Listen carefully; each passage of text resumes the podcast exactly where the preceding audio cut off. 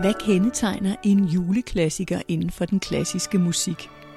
Det handler 12. og sidste del af Overture om. Sammen med det Kongelige Teaters husdirigent Robert Hussard, der dirigerer det Kongelige Kapels to årlige julekoncerter, gennemgår jeg nogle af de julemelodier, som de skal spille. Og så taler vi om, hvad der gør dem særlig julede. Jeg kan allerede nu afsløre, at vigtige ingredienser er nostalgi og en fængende melodi, som man har på fornemmelsen, at man har kendt hele sit liv. Også selvom det er første gang, man hører den.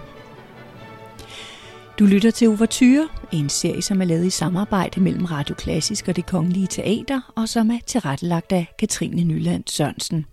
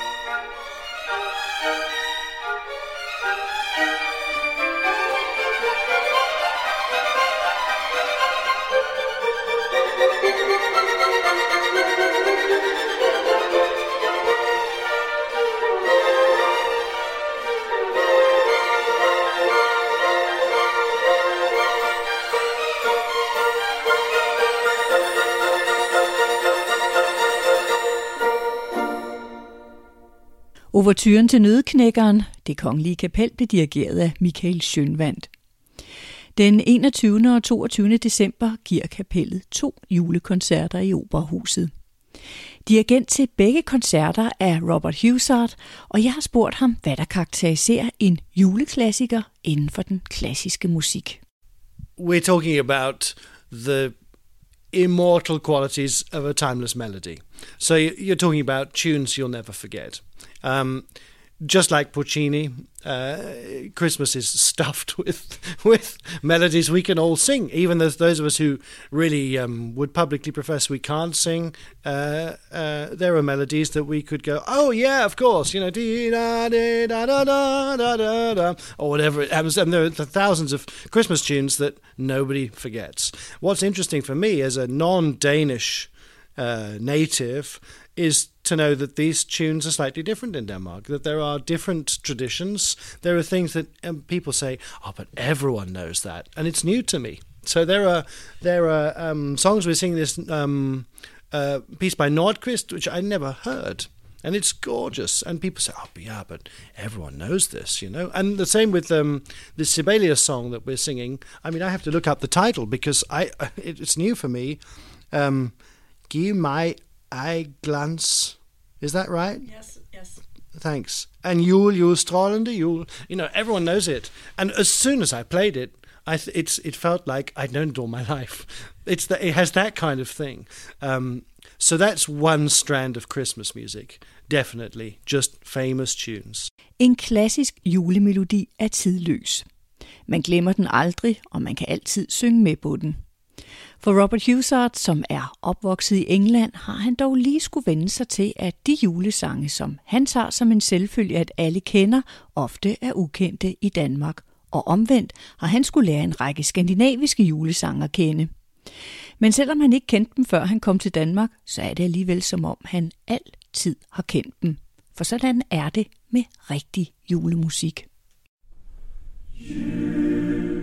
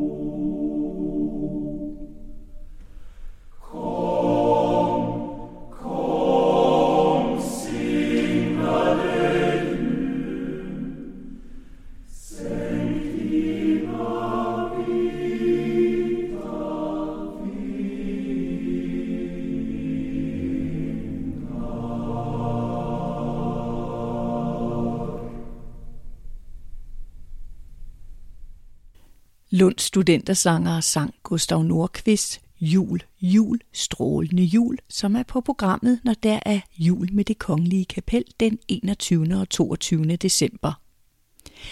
Ikke alene giver juleklassikere en fornemmelse af, at man altid har kendt dem.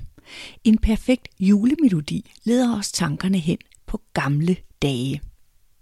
We're playing, for example, this this um, suite, The Birds by Respighi, Liocelli, um, and it's five movements about different birds.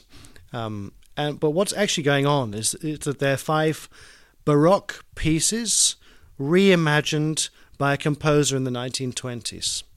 Um, and actually, that strangely enough, that's sort of the hidden theme of this year's Christmas concert altogether is a kind of ancient reimagined, which seems perfect for Christmas, you know, a tradition that we reinvent every year. So we're, playing not only The Birds, which I'll talk about in a minute, but um, Vaughan Williams' Fantasia on a theme of Thomas Tallis. So music written in the the 1500s, um, rewritten in 1910. Um, in a, in so in late or even post romantic clothes, um, but but very clearly medieval, almost um, well Elizabethan music. Um, uh, and uh, also, we play this uh, Masque et Bergamasque of Fauré, which are Baroque dances, but written by Fauré, again in, in the early part of the 20th century. Um, so you have these antique styles, but in as it were, sexy modern clothes. Der er noget trygt og rart og en længsel efter gamle dage over de melodier, som kapellet skal spille til deres julekoncerter. Også selvom det er værker, som er skrevet i begyndelsen af det 20. århundrede. Men de fortolker ofte værker, der strækker sig tilbage til 1500-tallet. Det gælder for eksempel Resbekis fem satser om fem forskellige fugle. I mean, as I said, there are five of these pieces, and they're all um, uh, Baroque pieces orchestrated in the 19, in 1927 or 28, I think it is. The second movement, um, it says La Colombe, the dove, and it's by um, Jacques de Gallot, um, this uh, French 17th century composer, wrote this melody.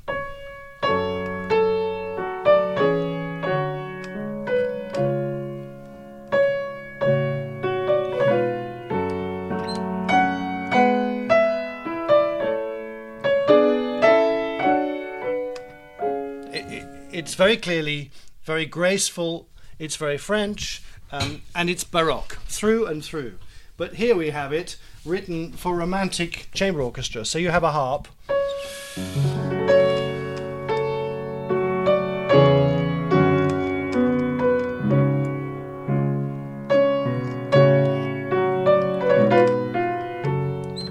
So you already you hear the, the well, you can't, I can't really demonstrate it in the way that it will come out, but the richness that he's added but then there's a, th- a, third level going on on top of it, which is the, the first violins going hee like this. So it goes.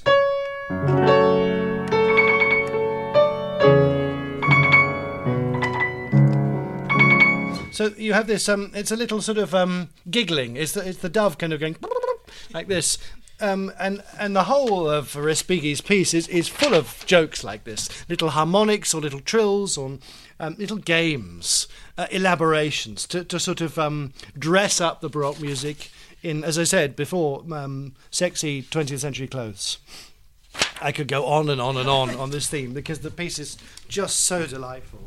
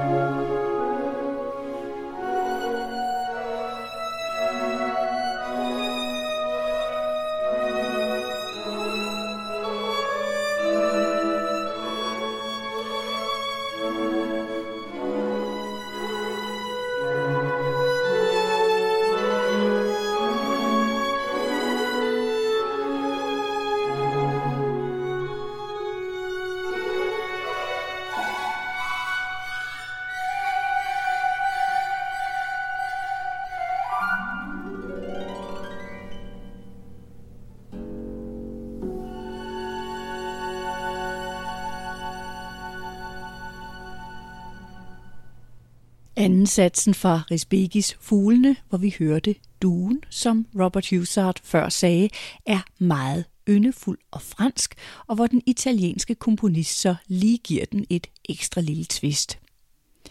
Et af de stykker julemusik, som Robert Hussard indtil for nylig var overbevist om alle kendte, er et stykke, som stort set ingen i Danmark kender. Nobody outside Britain knows it. But in Britain, it's a classic. I mean, every orchestra plays this piece regularly in Britain. Um, and I have a, a strange personal con- connection to this piece, um, even if I didn't program it myself. But it was written in 1910 for uh, the London Symphony Orchestra to play in the Three Choirs Festival. The Three Choirs Festival is the oldest music festival in the world. It's the longest running festival there is. Um, and it happens between three cathedrals in the west of England Hereford, Worcester, and Gloucester. And I was actually the organist in the cathedral in Gloucester for five years um, in my 20s. And um, so I worked for the Three Choirs Festival for its 298th 299th, 300th, and 301st manifestations, or something like that. I mean, it's an extraordinary record.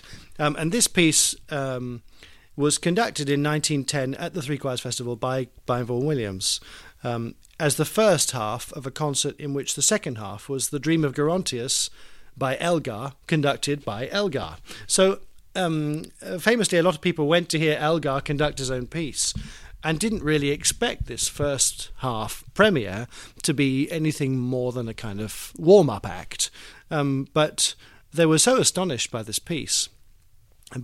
Partly, I think, because um, in Britain, anyway, it was something very new that somebody had ta- had gone back to Elizabethan music and s- captured the soul of it in a contemporary way, in a pre First World War sort of language.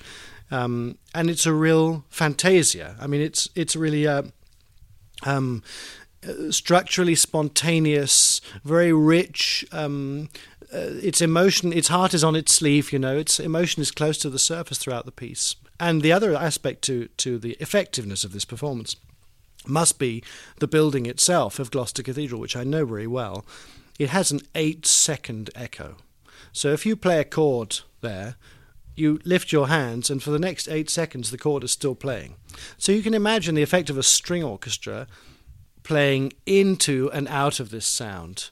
Um, people used to say that the building was the greatest sound of the organ. You know that the biggest, the best stop on the organ was the building, um, and it's the same with this piece of the orchestra. That that you can imagine the effect of it's it's written for two string orchestras and in the middle there's a little pit for solo quartet. So in effect, you could have three spatially separated groups. And I think what they did was have the two orchestras on the stage and the quartet at the back. So you have these, as it were, meditative um, sounds, chords, phrases coming from different parts of a very echoey, rather dark building um, and mixing together. Uh, through this extraordinary echo. Um, so, and I've never done the piece before, so it's very exciting for me to do it. And even if we don't have an eight-second echo in the in the, in the theatre, which most basically I'm grateful for because it's a bit of a pain to make music in this um, I mean, for example, I conducted the Messiah in Gloucester Cathedral, and every time the drums or the trumpets play, you just have to close your eyes because all the sound just it, you can imagine all the notes they play mixed together. So if they play a phrase with all kinds of different notes in it, you hear them all at once because the building's just carrying them. Um, but this piece was designed for that kind of space. So we'll try and find a, a really uh, warm legato sound to, to try and uh, recreate that effect. Inden Robert Hussard gik dirigentvejen, var han i fem år organist i katedralen i Gloucester, som blandt andet er kendt for at have et eko på 8 sekunder, hvilket giver store udfordringer for den musik, som opføres i katedralen. Warren Williams' Fantasia on a Theme of Thomas Tallis blev først opført i Gloucester-katedralen i 1910 til Free Choir Festivalen, som er verdens ældste musikfestival, da den har eksisteret siden 1709.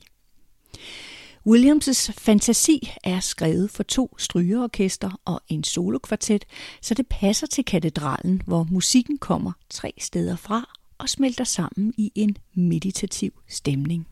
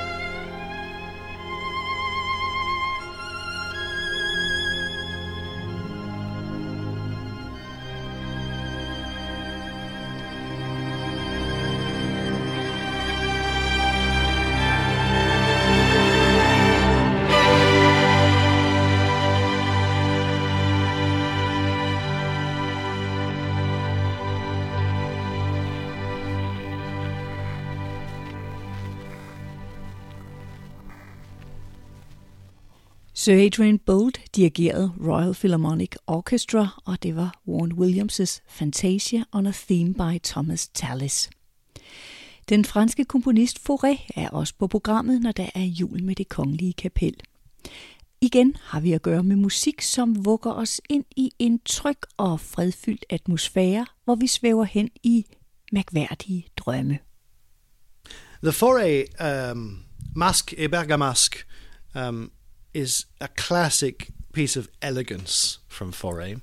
Um, again, uh, Baroque forms. So I think there's a minuet and a gavotte and a saraband at the end, especially the, the is it sarabande? Check.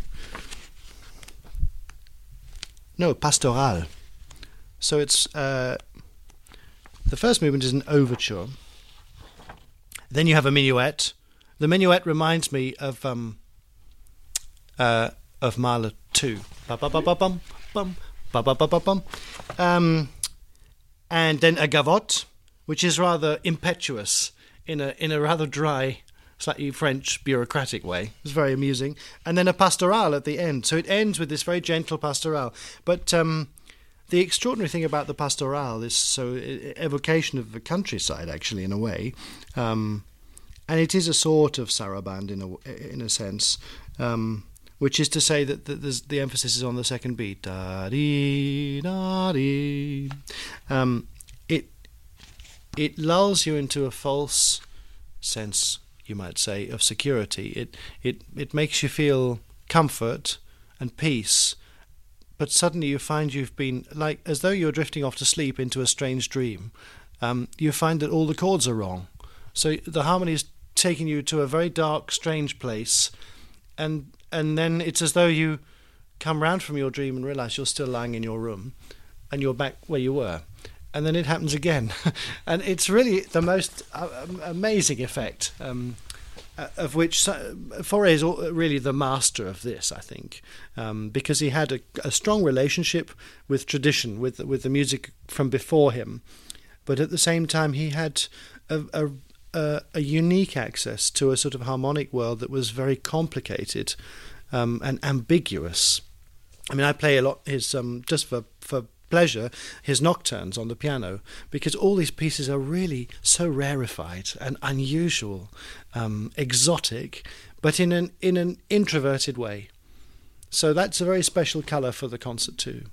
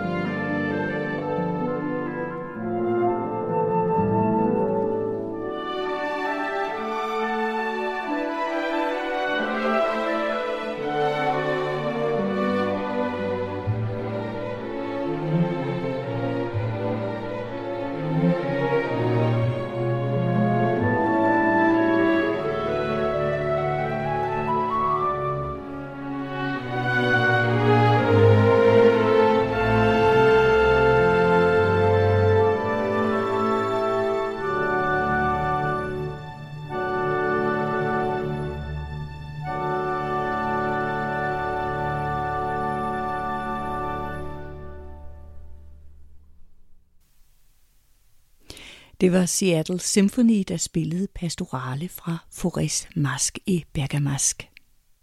Det sidste stykke fra kapellets julekoncerter, som dirigent Robert Hussard fortæller om her i Overture, er det stykke, som de to julekoncerter begynder med, nemlig Song of the Angel. Et stykke, han som gammel kirkesanger har et personligt forhold til. Og det har hans mor i øvrigt også, da hun i sin tid forvekslede komponisten med en håndværker. Well, we start the concert with um, Song of the Angel by John Tavener.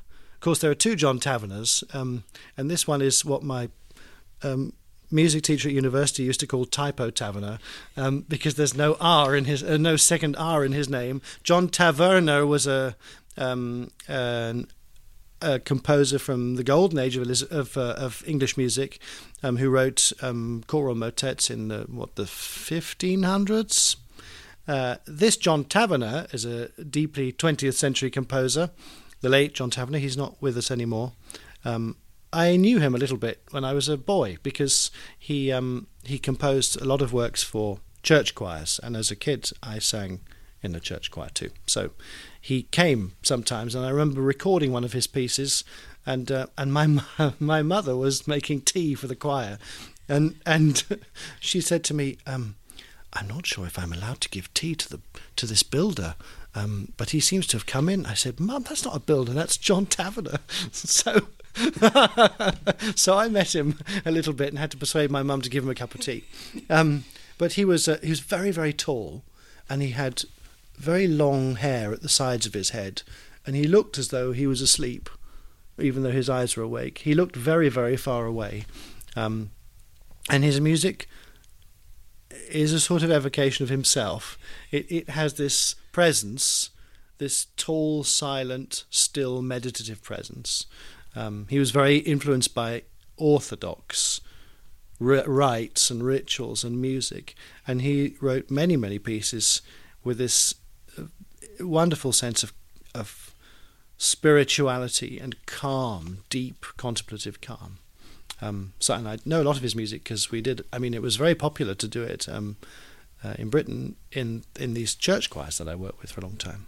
This piece, the Song of the Angel, um, it's a piece for solo soprano and solo violin, and somehow you can see it's a sort of threshold piece. It's a piece that's between worlds, and maybe the soprano and the violin, who play a duet throughout the piece, uh, we might try and put them far away so that the, the as it were the voices of the angels the the singer and the violin together come from high high up far away. I don't know if we can manage it but we'll see. Um, and then there's this drone this this low still music that sits deep down underneath it like it's the sound of the earth itself. Some people say that the earth plays a low a. Did you know that I think that might be true. Um, it's nice to think that it's true anyway. Um, there are there's a sort of music from the earth, and then there's music from heaven, and um, and then there's this Michelangelo-like moment where they try to touch each other. You know, where where the the music from heaven comes down and the orchestra comes up a little bit, and they almost make contact, and then typically there's a silence, and the whole thing evaporates and is then repeated. And it's a, it's a special piece. He had a, he had a very special gift, a very unusual gift.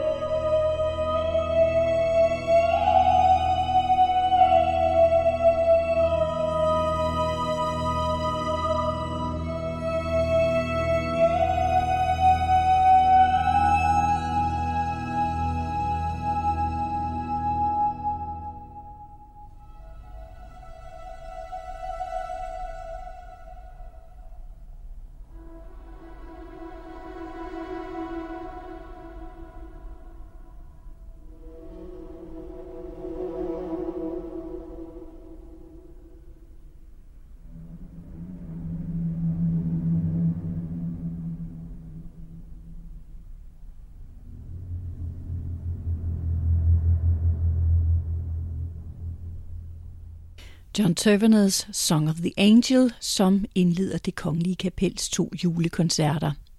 Her i en indspilning med The Academy of Ancient Music, der blev dirigeret af Paul Goodwin.